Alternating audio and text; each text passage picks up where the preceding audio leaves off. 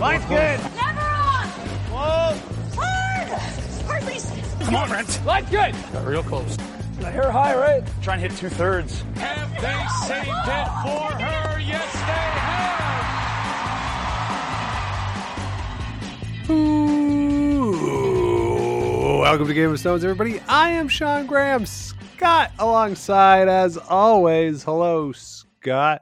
Sean, good evening. Good evening. Uh, I don't know if everybody can see, but it's very festive in your uh, in your place there. Yes, so I'm in the process of moving, and a lot of stuff is not here anymore, but the lights are still up. The December thing Ah, yes. is still up, even though it is January and sort of over a week into January at this point. hmm but I kind of like the lights, and I th- I always keep the lights up until they get kind of sad, and uh, not sad yet. So I'm gonna keep them up probably until I fully move out. Great. So there you go. It's still uh, festive. Hope everybody had a wonderful, restful, safe holiday season, and that 2024 finds you well. Scott, we are here with one of our annual traditions. Actually, our last episode was an annual tradition with the Stony Awards, and then what is now the second annual tradition of me not being able to put together a best of the year episode. Uh, I was not able to get that cut together in part because I'm moving. So we didn't have that, but we are back now for 2024 and our traditional bold predictions for the upcoming year. So we have 10 bold predictions for 2024. I can't remember how many times we've done this, but Scott, the goal is not necessarily to be accurate. We want to get as many right as we can, but to be bold in the predictions, right? Like there there are some predictions that are easy, but we're not going to make those ones. We are going big here. Exactly, Sean. Anyone can make a, a boring prediction like Kerri Einarson will win the Scotties again. Ugh, so boring, right? Uh, Or Swiss, Switzerland women will win the world championship. Uh, been Yeah. there, done that. That's not bold. No. We got to come with bold predictions. Yes. So before we get into the predictions for 2024, we do like to recap how we did for the previous year. Keep ourselves honest here. How bold were we? And Scott, last Mm. year we made 13 bold predictions between the two of us. So. I have counted. Shelly back in December tweeted us and said we got three and a half. I'm giving us credit for four. um, Okay. you know, we could split hairs, but even if you give us three and a half, if you round up, which you should round up to a full number, that's four. So it's the same thing. So our last year we made 13 bold predictions. So we had the residency rule for Canada goes away. It has not. Not, no, not yet. We predicted that the Canada Cup would determine Canada's representative for the World Championship. Uh, Canada Cup hasn't come back. So a little bit off on that one. Little off. A current player would get the TSN analyst spot that was vacated by Cheryl Bernard. They have not filled that at all. They just had Kathy sit in that chair and do updates. This woman Yeah. can't do everything forever, TSN. Or I know, she right? can. Maybe she can. I don't know. I hope they gave her a pay raise. Yeah, hopefully. Uh, a Chinese team would win a major event. And we got that one right. Wang Haitao won the World Wheelchair Curling Championship. So I'm counting that as a win. New Zealand makes the playoffs at the World Championship, either men's or women's team combined. Scott, they won a single game at the men's and women's World Championships. Yeah, maybe we should have gone with the continental, uh, pan continental championships as our prediction for that. Yeah. But uh, okay, Uh, a first time champion wins the Euros. That's a win. Silvana Tirinzoni won her first.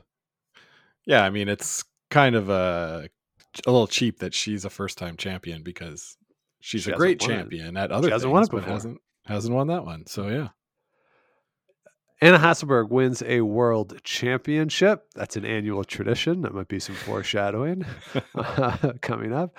Uh, USA Curling has no negative off ice news. Unless I missed something, Scott, everything out of USA Curling this year was really just about the curling itself. So I'm giving us that one. Okay. Was this the half that Shelly gave us? Potentially. Hmm. But I don't remember any major controversies from USA Curling like we had in 2022. Yeah. there would be an upset at the Swiss, Swedish, or Scottish national championships. So that really involved five teams in particular Bruce Mouat, Nicodine, Anna Hasselborg, Silvana Tirinzoni, or Yannick Schwaller. All five of those teams won their respective national championships. So that is a miss. Okay. Even if even if Anna Hasselborg didn't go to Euros, They won the national championship. I thought they played off to go to Euros. But anyway, okay. Well, okay. So when I Googled Swiss national champion or, or Swedish national championship, the curling zone page for the 2023 Swedish nationals has Anna Hasselborg being the national champion. Okay. Maybe that's a half. Maybe.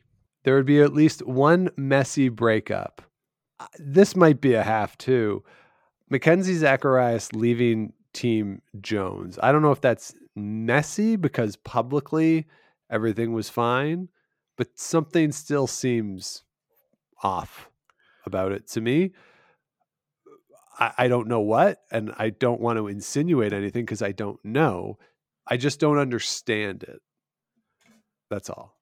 Yeah, I mean she's young, so And she's not playing. She's got other things to do. right? She wants to do other things. So, Yeah. uh, Yeah, so I, what I didn't about, give us uh, that one. I didn't give us that one in any capacity. I didn't give us a half point. I didn't give us anything. When did when did Gunner leave? Oh, in the uh, podcast last year, we specifically said Reid Carruthers doesn't count. Oh, okay. so, uh, so we we can't claim that one. Shoot. a mixed doubles specialist would win either the world championship or the Canadian championship. That did not happen. Jennifer Jones, Brent Laing won the Canadian championship. Korey Dropkin and Cory Thiesse won the world championship. And uh, obviously, those four players are all big in the four person game. Yeah. A big retirement, big, we said a top 20 team. So I'm giving us this one with Molden and Hodgson, with those two retirements happening from a top Yep. 20 team. Yep. And our final one is that there would be a betting scandal in the sport of curling. I don't think there's been a betting scandal. I think the fact that there is a commercial that is a betting commercial that is focused on curling that airs in the United States. I know that because I saw it on ESPN on the weekend. I don't know if that's a scandal, but it's kind of cool. Yeah, yeah. It, I mean, it, when I saw it, I was like, "What? Uh, this this treating curling like it's a niche sport, but obviously it's super mainstream." Of course. Uh, maybe maybe I live in a different world than everyone else.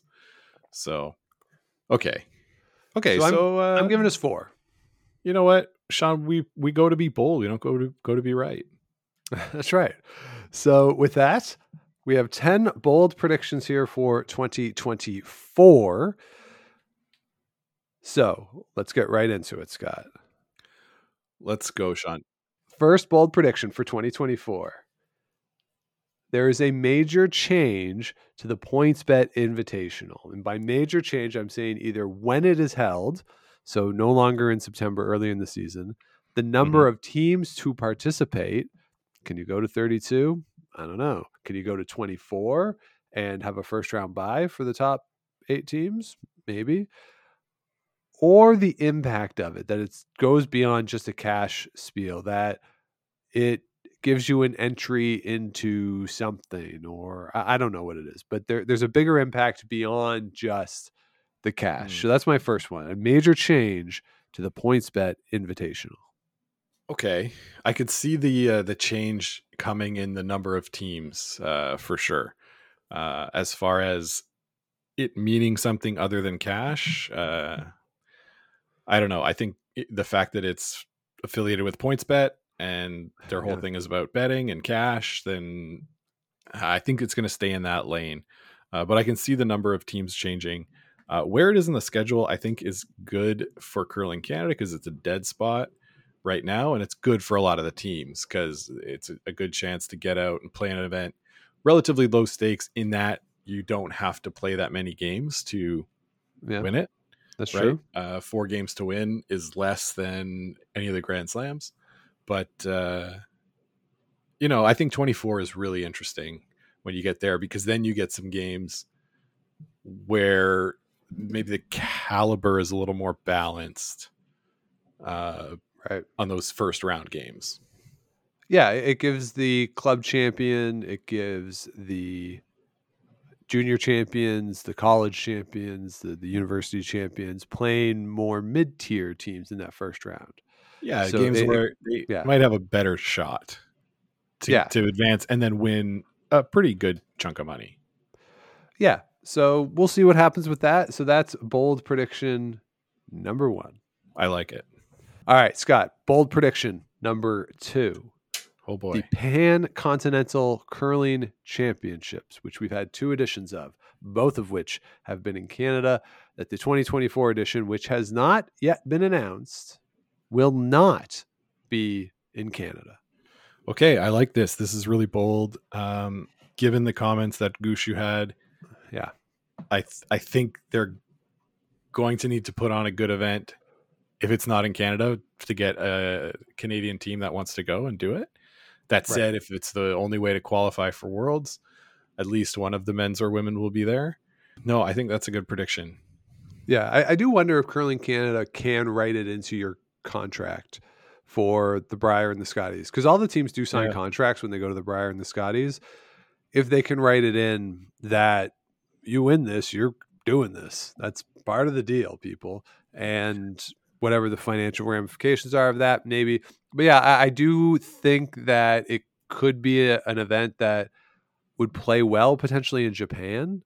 There is a Yeah. pretty big curling fandom in Japan. Could you take it there, have it work? The time zone works out not terribly for Canada, being roughly 12 hours for Japan. So you can get evening draws in the morning here, uh, morning draws in the Morning evening. draws. So it, it can work out for a North American audience as well. So I, I think what we've seen over the previous two is that it's not going to be a revenue generator for World Curling yet. So if it's not going to be a revenue generator, let's take it somewhere else where the point is to grow the game, let's go to Japan or let's go to Yeah. Korea. Those, those those are the two that immediately came to mind for me. Yeah, that's a bold prediction with a lot of logic uh, behind it. So I like it. All right, bold prediction number three, because this is at least the third year of this bold prediction. Anna Hasselborg wins the world championship, the long elusive world championship for Anna Hasselborg. She finally gets it here in 2024. Yeah, you know, uh, you keep you keep going with that lucky number. One day it'll hit, right? Uh, right. So, I I think we got to keep pu- pushing this one, Sean. We got to keep pushing it. Yeah, and I do like their chances this year. I think obviously we'll see who Canada comes out with, and we'll see really who represents all the countries because nothing is set in stone as yet, with the exception of Korea and Japan. I think uh, some of the other countries might be set in stone. Well, I'm sure Italy is set in stone, independent of what would happen between now and then, barring injury. But you have a field where there's other teams. Not that Anna Hasselborg can't beat Silvana Tirinzoni, obviously, but the caliber of field is starting to even out in ways that in the previous few years it hasn't. So that it's not necessarily just a one game you got to beat Tirinzoni here. Somebody else might take out Tirinzoni and you have a path against somebody else. Or again, as I said, Anna Hasselborg and her team are obviously good enough to beat Silvana Tirinzoni and her team. So I, I kind of like their chances this year. I know that things in motion tend to stay in motion, but they can't. Silvana Tirinzoni and, and Alina Pätz, they can't win all the world championships from now until the end of time, or maybe they can. I don't know, but I feel I feel like at some point that has to has to end. You'd, you'd think, yeah, Sean. and I'm I'm on the Wikipedia for the 2024 Women's Worlds, which will be held in Sydney, Nova Scotia. Nice. Uh, so Team Denmark has an entry uh, as Madeleine Dupont. okay. Estonia, Marie Cald- Kaldvee. Yeah. Italy, Stefania Constantini. Japan, uh, Fujisawa Satsuki. New Zealand, Jessica Smith. Norway, Kristin Skaslien or Marianne Rørvik. Korea, Kim Yun Ji. Mhm. Switzerland, Alina Pätz, Silvana Tirinzoni, and Turkey, Dilshat Yildiz. Okay. So we still have then So have Scotland, US. Canada, US, and Sweden. and Sweden. Two So only right, that's more than And- I would have guessed. Yeah. You know what, Sean? This is Wikipedia, so it could be wrong. Right. but we'll go with that. Uh, so it's a. I think it is a better field than it has been, and you know, looking ahead for 2025, if I still have to make this prediction in 2025, I think the field will be even more balanced if China gets back in, and Yeah. who, whoever that ends up being, the the young player there who's 22 or 23, whose name Han? escapes me now, Han. I think so. So, uh, so again, uh, I, I like this for Hasselborg to get her world championship. Now, when we get to the end of March and we do our preview, let's see if I remember that when we make our picks. All right, now let's move on to bold prediction number four. This one, I think, if it comes true, will excite a lot of people. Scott, I'm predicting that the World Curling Federation steps away from or ends its relationship, or the thing just collapses on its own with recast. That the World Curling and recast will no longer be affiliated, slash, so, or Curling Canada Plus goes away. Hmm. Okay, yeah, I I don't know about this, but it is bold. The recast seems to be like the guy like Bernie from Weekend at Bernie, right? Where the World Curling Federation's carrying him around uh sort of propped up saying, "Yeah, yeah, he's he's still here. Look how look how much fun he is."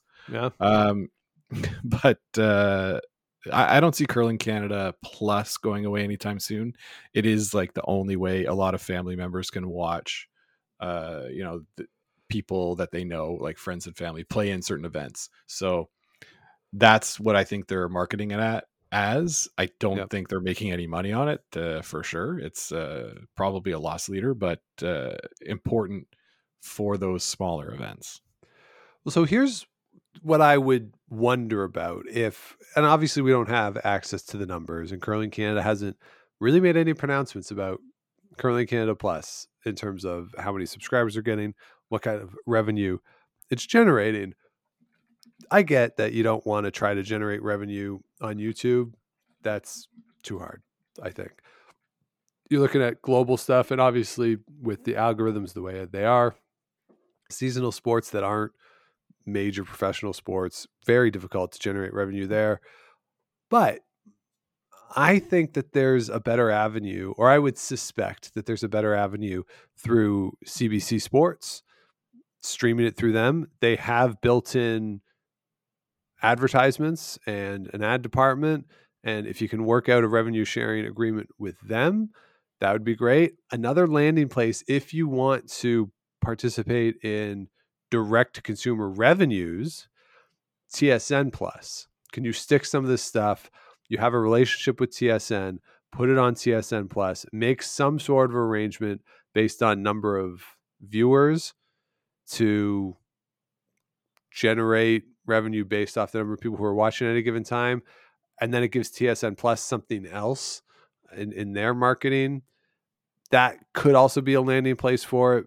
I just don't know about the standalone stuff. It, it there's too much standalone content for people to subscribe to everything, even in this country where there's fewer options than there are in the United States. So I'm dubious and skeptical about the long term viability of Curling Canada Plus, and I just want recast to go away. So part of these are just also wishful thinking on my part. Yeah. Okay. I, I was trying to find curling Canada Plus, Sean, and I couldn't even find a link to it on uh, Curling Canada's website. So you might be Might already be right. Like it's it, it- I I've, remember I found it now, but it's uh, hard to find. That's the other thing. yeah. Like they're not really promoting it. So now, granted, there's not an event going on right now, but it's hard to find. So uh, yeah, Yeah. I, I- haven't been crazy about it. So You might be let's onto something. All right, let's move on. Then Scott, this might be the boldest prediction of all. Wang Haitao doesn't win the wheelchair world championship. Oh my goodness, this is the boldest prediction, Sean. I know, like usually when somebody says, "Hey, you can have this team or you can have the field," you always take the field, right? yeah. Always. Um, this might be the one time you shouldn't. Yeah. Uh, So so, dominant. dominant, you know. Yeah, this I think this is the boldest prediction of them all, and the one I think is least likely to happen so far. Yeah, it's going to be tough. The he, this team and he has been so dominant as a skip for so long with China back fully into world play. You would expect them to win again. Canada is has announced uh, that Mark Idison is going to skip still, and that team is going to be roughly the same. And uh, with uh, Ina Forrest and uh, John Thurston, uh, so that team's still there. Mark is throwing lead stones, calling the games.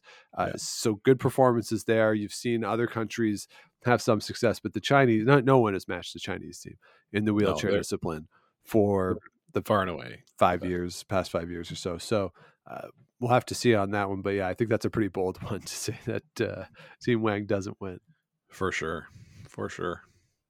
All right, Scott. Uh, well, let's stick with something from uh, a prediction rel- related to countries from the old Pacific Asia region.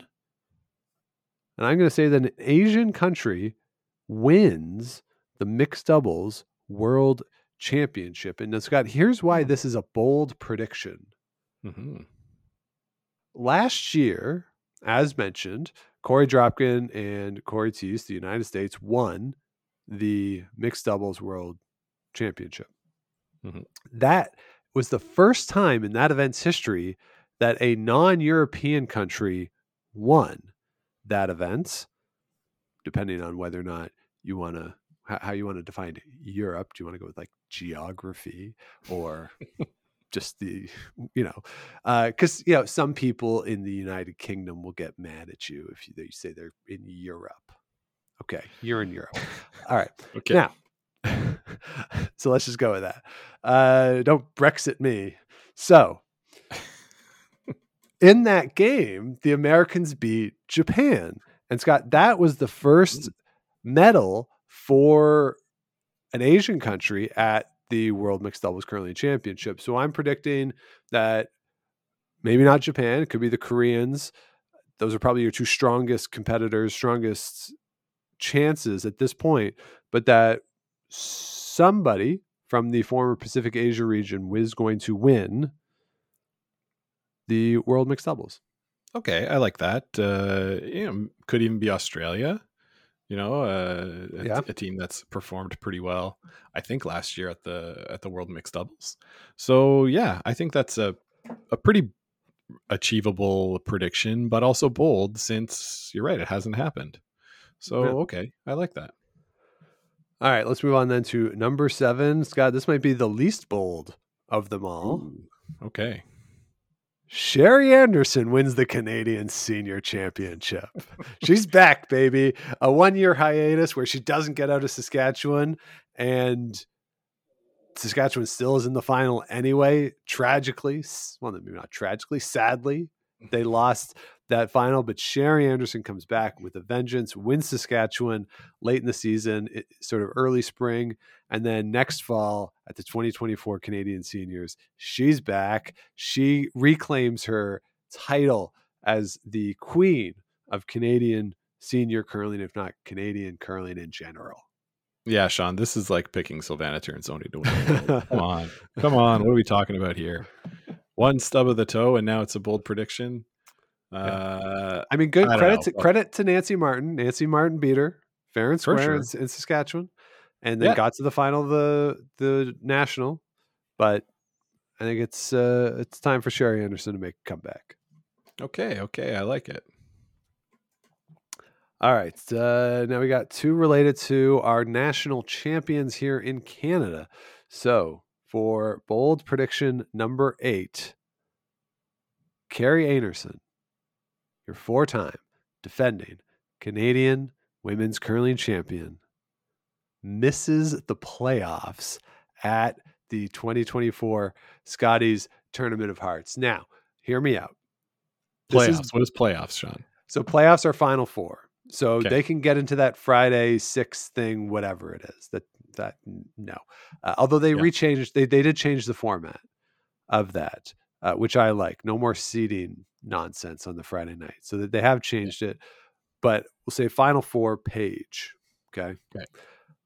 Because and we we haven't talked about this because we haven't done a show since. But with no Nunavut representative, they're going to go, which is very sad and unfortunate. We'll talk about that in more detail on another episode. But because there's no Nunavut representative, there's going to be a fourth wildcard team. Don't know what color they're going to wear. They're like out of colors at this point, but there'll be a fourth wildcard team. So that increases the overall quality of the field, right? We love Nunavut there. I think Nunavut should be there. I, I don't want this to be a regular thing, but you can't deny in 2024 a fourth wildcard team is going to be better than whoever was representing Nunavut. Mhm. So let's just acknowledge that. So because of that, and because of the way the format is now with the two pools, it's easier to have a bad start, have a bad weekend, and then kind of be out of it.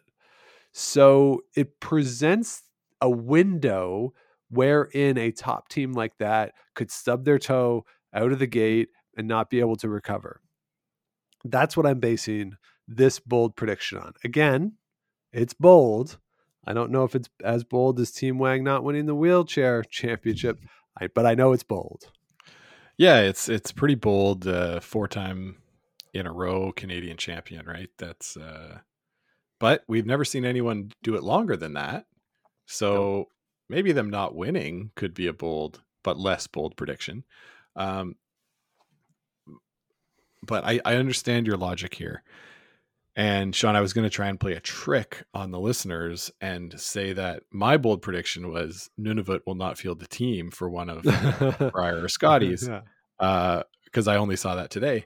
But Okay. you've you've ruined my uh, master My plan. apologies. My apologies. But okay, yeah, I can buy this one. This this is really bold because they're really good and prepare, and they know they're going to be there, right? So they they can get their preparation in and be peaking at the right time. So this if this happens, Sean, pretty bold, and it's will be a well deserved point for us, but uh, uh, maybe a bit like definitely a letdown for them.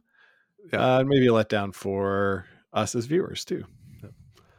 All right, let's move to my bold prediction for the other Canadian national champion on the men's and women's level. That is, of course, Brad Gushue.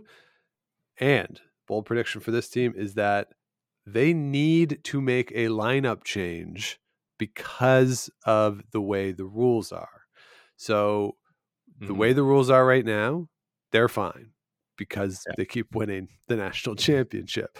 So Jeff Walker is based in Alberta. EJ Harnden is based in Northern Ontario in the Soo, and Nichols and Gushue live in Newfoundland. And the way the rules are currently set up, since Walker nor Harnden have birthright in Newfoundland, they can't play together unless they're the defending national champions.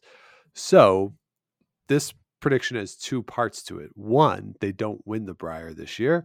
And then two, in order to be eligible for the Brier, they make a lineup change. So that is the core of the prediction. I am going to caveat that I will give myself a half point if one of Jeff Walker or EJ Harnden actually do move to Newfoundland. do we know sean that for them to be eligible for one of those predetermined wildcard spots they have to be eligible to play in playdowns right Hey everyone, future Sean here. Just want to clarify the residency rules and the eligibility moving forward. So, the announcement of the format changes for the Scotties and the Brier did include a clarification, kind of, on the residency rules. So, to be eligible to be a wild card team or Team Canada, you must retain three of four players from the qualifying team the year prior for four person teams. A pre qualified team is perfectly fine to meet the residency requirement to be a member association champion, but the pre qualifying teams will not play in provincial playdowns. The important one, though, is that a pre qualified team can also not meet the residency requirements of a member association. So, in that scenario, as Team Gushue is currently constructed, they're okay to get a pre qualified berth as Team Canada or wild card, despite not meeting the residency requirement for Newfoundland and Labrador. The addendum to this, though, is that if you choose this path to not adhere to a member association residency requirement, you are ineligible to play in the playdowns unless you become residency requirement. So, for next season, for the 2025 Brier, those pre qualified spots will be determined at the end of this season. This year is the only year where the season of the events points will matter for that Brier. I wish this was less confusing. But at the end of this season, when the final stone is thrown, the four pre qualified teams for next year will be determined. The champion will come back as the defending champion, and then the three top CTRS teams that aren't the champion. So as it sits right now, Brendan Bottcher is in first in CTRS points, followed by Gushue, Dunstone, McEwen, then Koe, Carruthers, Sluchinski. So let's just sort of create a scenario here because Brad Gushue is 17 points up on Dunstone, 22 points up on Mike McEwen. So let's say that Kevin Koe beats Mike McEwen in the Brier final. And Matt Dunstone finishes third, and that those teams all have really good second half of the seasons. They do great at the Spiels, and Gushue stubs his toe and ends up below all of them and ends up in fifth place in the CTRS points, which is where Kevin Koe is currently ranked. In that scenario, the pre qualified teams for next year would be Kevin Koe as the champion, and then Bottcher, Dunstone, McEwen as the top three in CTRS points, leaving Gushue out. So for Gushue to get a spot in the Brier in 2025, he would have to make a lineup change to be compliant with the residency rules for Newfoundland and Labrador to win the province. So for this scenario, which is kind of far fetched and unlikely to happen given the lead that Gushue has and how good they are, but for the sake of just the the un, trying to understand what the scenarios are and what the rules are, he would have the summer then to make that lineup change. He wouldn't be ineligible for Newfoundland Labrador for their playdowns in April and May when the pre-qualified teams are announced and determined. He could then make a change if necessary. So I know that's a lot of moving parts, but essentially what it means is that if you are not compliant with residency rules and don't get a pre-qualified berth, you are not eligible. And teams will know that in the spring that they haven't qualified and whether or not they're compliant with residency rules. I hope that clarifies it. I wish that residency rules, pre-qualification, all of this was just more straightforward, more direct, but that's the situation as it stands. It is unlikely. That's what makes it a bold prediction. So with that, back to past Scott and Sean. A team like Gushue that is not eligible to play in yeah. this year's playdowns, they don't have to. And they have the right top number of points. They're in that top three. and they don't win the Brier, in theory they should be eligible for it next year without Yes. having to uh, They wouldn't have to do it. As long as they keep winning, they're fine. And So they can keep winning. they're really good. Yeah, yeah, for sure. So, okay, so your pr- bold prediction is that they will have to do something with their lineup to conform to residency rules. Yes. Now, there's another component, I guess, of this is that Nolan Thiessen was announced as the new CEO of Curling Canada. Sean, that was my next bold prediction. Come Oh, on, man. sorry. So, um, congratulations, I guess, to Nolan Thiessen on that job. I mean, it's it, he's been around for a long time as a player. I think the players are probably pretty happy to have a former player in that position. He, he certainly understands the concerns of the athletes, but man, that is a hard job and a thankless job. We talked about it with the high performance job being relatively thankless. I think the CEO job uh, can be a little more varied because you can work on the sport on the club level at the the grassroots level in a Mhm. way that the high performance position can't. So maybe it's a little more rewarding from a accolades perspective than the high performance job is, but there's a certain hornet's nest around that position as well. And if Team Gushue loses and if they are subject to the residency rule, that could be the first hornet's nets that that Nolan sta- steps on. Yeah, yeah, could be uh could be for sure. I think uh I think Katherine Henderson had like a pretty good reputation as Yeah. CEO. Um so yeah, we'll we'll see how Nolan does in the job, but yeah, I know he's been around the events for a long time and uh, has had a big hand in a lot of what Curling Canada's done over the last 10 years or so. All right, and the final bold prediction for 2024, and it's a prediction that, if it's true, will make me sad. This is almost a reverse jinx Mhm. of a bold prediction. Scott, we will have a significant retirement from a curling broadcaster this year. So I've written down three names that I've highlighted that uh, would not, these aren't the only three that if they retired would make me sad, but three that would definitely make me sad if they went.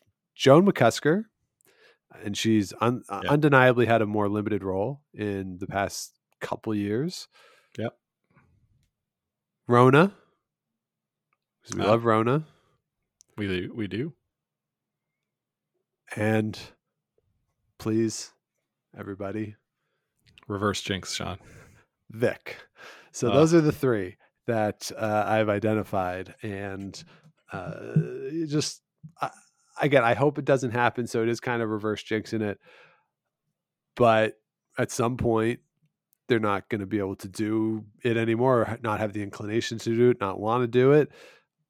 I do think that for Vic and Rona, maybe more so Rona than Vic necessarily, but maybe they adhere to the Olympic cycle and want to get through another cycle uh, because Rona can do the Olympics, Vic cannot, barring some sort of contractual change where he goes over to the CBC. But he has those curling trials, and Ray finished on an Olympic cycle, and and I don't know if that necessarily means anything that Vic would want to do that as well, but Vic and Ray were very tight. They were together for whatever 30 years doing games. So maybe Vic would want to do the same and go out on Olympic cycle. I don't know, but I'm going with a broadcast retirement as the final bold prediction is 2024.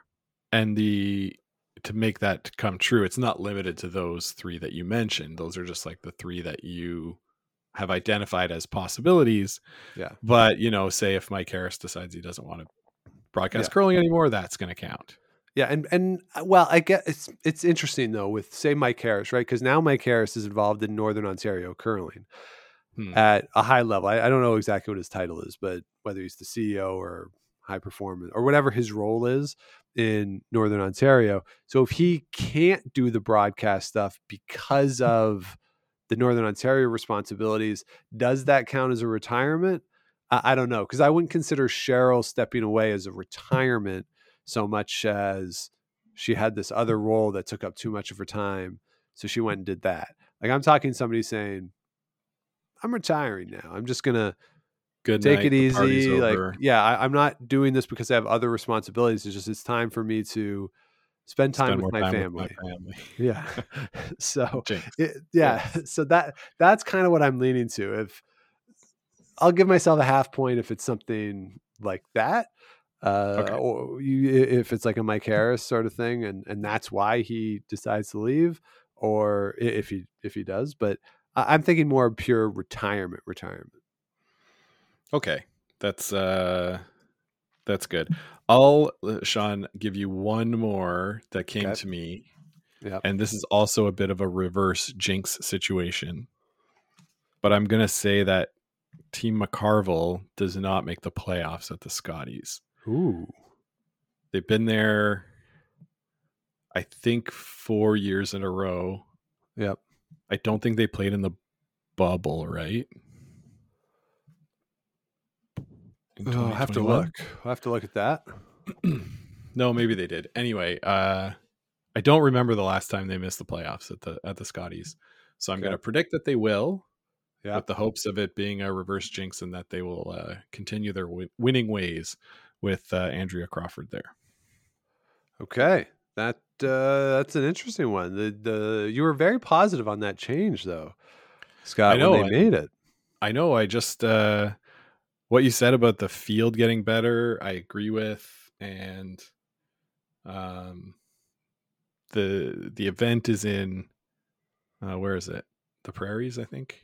Anyway, uh, yeah, I don't know. I, I just thought I'd uh, throw that one out there because that's very bold, and I do really like that team. It is. It is very bold. And Scott, you were correct. They did not play in the bubble. That team was a rep. The representative for Northern Ontario was Krysta Burns that Okay. year. As Krista McCarville, I believe the team declined that invitation given their family and professional obligations, Yeah, and it was like a, responsibilities. a, a quarantine period followed by, you know, lots of testing and yeah. you know everything was done right but it wasn't the right fit for them that year Yes. And Scott, it's in calgary Somewhere- right curiously, in the same arena. yeah as the bubble. Yeah. So uh so they will hopefully be playing in that this year. No uh no word yet. i'm still gonna Uh, pick of course we're gonna pick them in our picks sean i'm still gonna pick them All right. I, I'm, just, just saying bold uh, boldly they won't All right. So Scott, last year we set the over under at five and a half on the 13, and we were under that. We thought six could be a possibility. Out of these 11, what do you think an over under is for a good score on the bold predictions of 2024?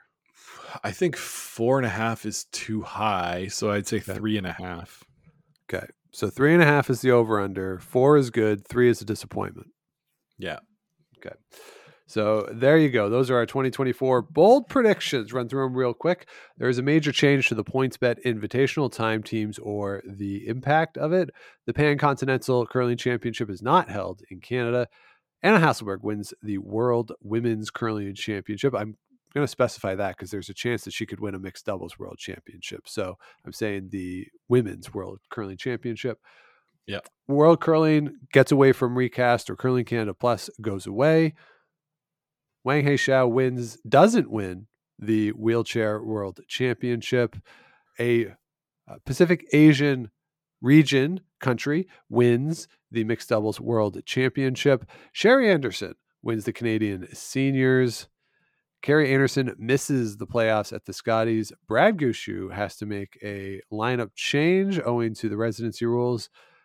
A major broadcast retirements, and Krista McCarville misses the playoffs at the Scotties. Those are our bold predictions for 2024. Let us know what you think of those or what bold predictions you have. You can reach out to us on the socials at Game of Stones Pod, Game of Stones Podcast on Facebook. Uh, you can find us on GameofStonesPod.com. Past episodes, all the links to things are there, merch, all that stuff. You can also reach out through the website. Or, of course, you can email us, Game of Stones Podcast at gmail.com and re- rate, review, do all that stuff, subscribe, all that stuff that all the people tell you to do. Do that Mhm. for us too. Why not? So, Scott, I mentioned the email address. I don't always read the emails we get, but we got a couple really good ones, I thought. So I wanted to share them with you. And I asked you last week if you wanted to read them first or if you wanted mm-hmm. me to just share them with you on the show. And I said, let's go to the show, baby.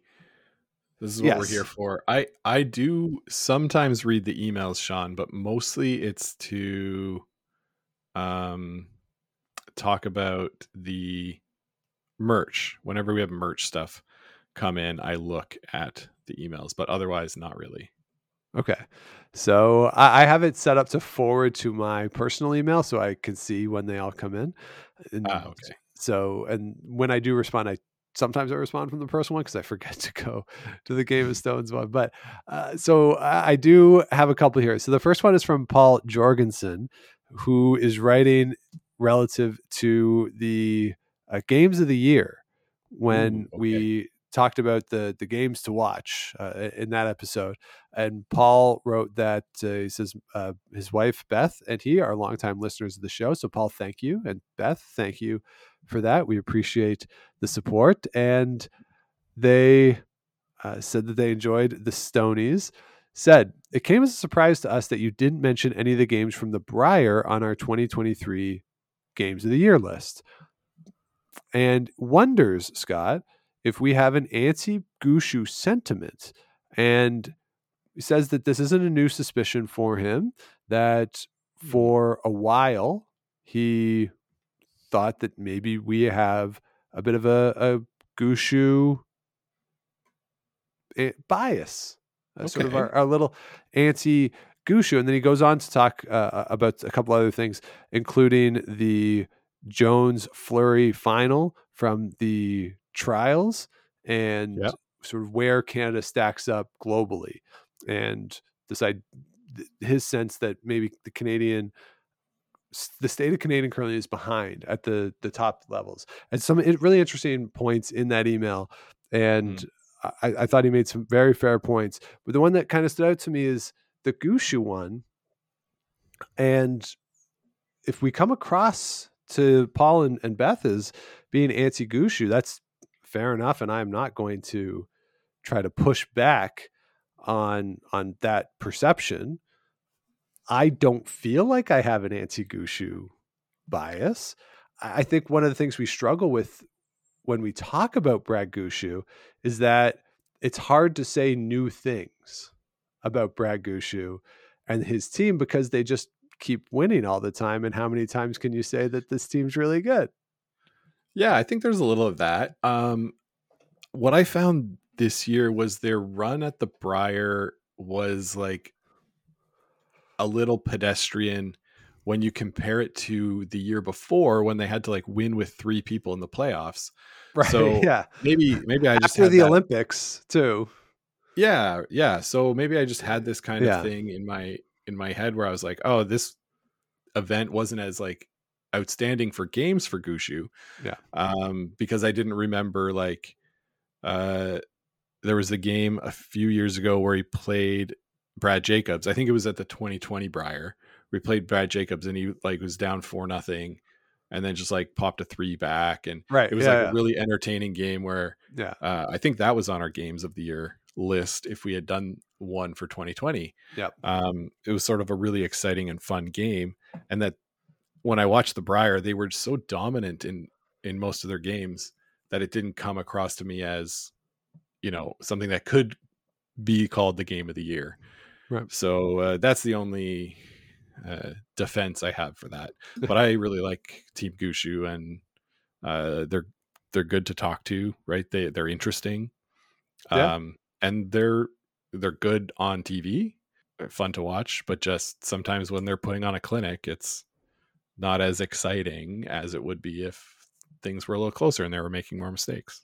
Yeah, because when you think of because because I went back and thought after I read that from Paul and and because I I think in the Stonies we were a little down on the the Brier and the Scotties frankly from from 2023 in terms of signature games and so I went back and I looked at some of the games and the shot at least the the shot and I can't remember what was the feature if if it was the game where Northern Ontario lost to Bottcher. I think it was a Bottcher in the the Friday afternoon elimination. Whether it was Yes. no, the Northern Ontario loss was the feature, or the other game was the feature where Kevin Koe lost to Mike McEwen, Mhm. and McEwen makes. I can't remember this, bit, but I remember being a really good shot that McEwen makes to win the game. So maybe that could be in there. Or the other thing that uh, when I went back and thought that stood out was Dunstone, and Dunstone the the devastating loss in the one two game that Dunstone had, and then to win the semifinal on a steal. And Dunstone is a very outwardly emotional player, mm-hmm. and him standing there or sitting, I believe he went and sat behind the At the scoreboard Yeah. with Adam Kingsbury, like almost arm in arm, or like they're really, cl- and then when Bottcher misses the shot and just the emotion of it, like that kind of stands out as being first time he he gets to that point, gets to the final. That's kind of what stands out because the final wasn't the greatest. No. In it wasn't that, super uh, competitive. No. Yeah. So uh so yeah, so I, I think there's fair points in here for sure from Paul, and I, I do appreciate that email. But it did make me think and kind of reflect back on the Brier and the Scotties from 2023 that maybe we were a little too down on when we talked about them in the Stonies. Yeah, that's fair. That's fair. Thanks for the email. I, nice to make me think. Yes, and another one that came. This was rela- related to pace of play and the ah. "Am I an asshole?" discussion we had. good. Fun fact, little follow up. We played in a fun event with two crosstown clubs over the holiday break, and you get randomly placed with people from your own club on teams. One of the guys who I got into the argument with was put on our team, and Yeah. that was fun for us. And he initially didn't seem to remember who I was because he came over, said his name, and I said, "Yeah, I'm, I'm Sean. I'm the obnoxious one from that that game a few weeks ago." and uh, we ended up talking about it. And what was interesting is he kind of agreed with me on some of my points related to his front end. The Yeah. biggest one being clean your rock before the other team is done and Yeah. be ready to go. Anyway, this is related to pace of play. So this is from Okay. Chase and Sock.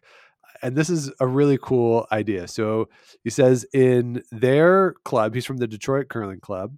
And my apologies, I say Detroit wrong all the time. Uh, but I say Detroit. I, I hit the it at the end. I know I say it wrong. But Chase is from the Detroit Curling Club, and he says on the Tuesday men's league they have two draws, 545 and 815. And they have a big poster board that establishes the pace of play. And so the first mm-hmm. end starts at 545. Second end starts at 603. Third end 621 and then so on and so forth. And there is kind of a, a progression to it that isn't always uniform. But to me, that's okay. It doesn't have to necessarily be uniform. But the eighth end uh, has to start at 753. And that should be more than enough time to Yeah. get it all in, right? It So has to this start is by then, right? Like you don't have to wait around yeah. if you're done. Yeah. Okay. So it's not pure 15 minutes per end. Uh, the it goes 18 minutes, 18 minutes, 18 minutes, 21 minutes. So they're giving based on the times he has here, they're giving you some some leeway on what the expectations are. But he also says if the fifth end, I love this part. If the fifth end doesn't start by 7 p.m. on a 545 tip, only seven ends will be played, no matter what. If the eighth then doesn't start before 753, it doesn't get played at all. So the rules are clear on that. So I like that. It's not sort of so because even if you play, if you start the fifth end at 658, but then it's 655 or 755 and you want to start the eighth end, it doesn't matter. You're you're done. you're done. Yeah. So I, I kind of like that it's multiple tent poles of Right. You don't just have the one like at our club we have if the what is it? At a certain time you finish the end you're in and you can play one more. Yes. So and Chase, that's force strategy, right? Like if Yeah. you don't know it's going to be the last end, and then the team is dragging their feet, then you might play a different strategy. But uh, I like this. I like this one. There's two posts to pass. yeah and uh, and a poster with the expectations for the as you go through the game. It's kind of like if you ever played at a golf course that has expected time per Mhm. hole yeah, on the scorecard. It, it gives you that reminder as you go. yeah, that makes a lot of sense. And Yeah. it's uh, it clear for everyone. That is a lot of time, Sean. It's a 5:45 and then an 8:30 start. 545, 815. 5:45, 8:15. That's a long time. Like. Well, it's 15 minutes more than we have. Yeah, so it, it feels like long, right? Yeah. So you should be able to get in eight ends all the time. All the time.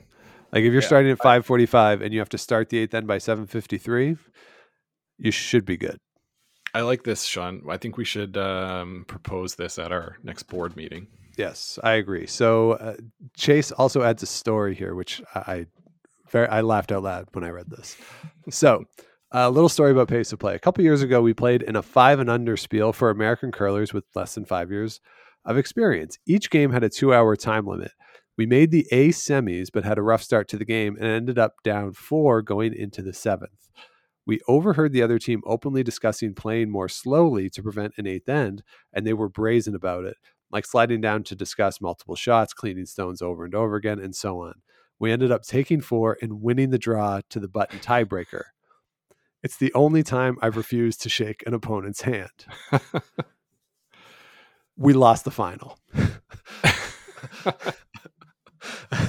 But you know what? Good for them. That's karma, baby. Yeah. That's uh, that's bad karma Bad karma. them Yeah. playing. Uh, you, yeah, you don't do that.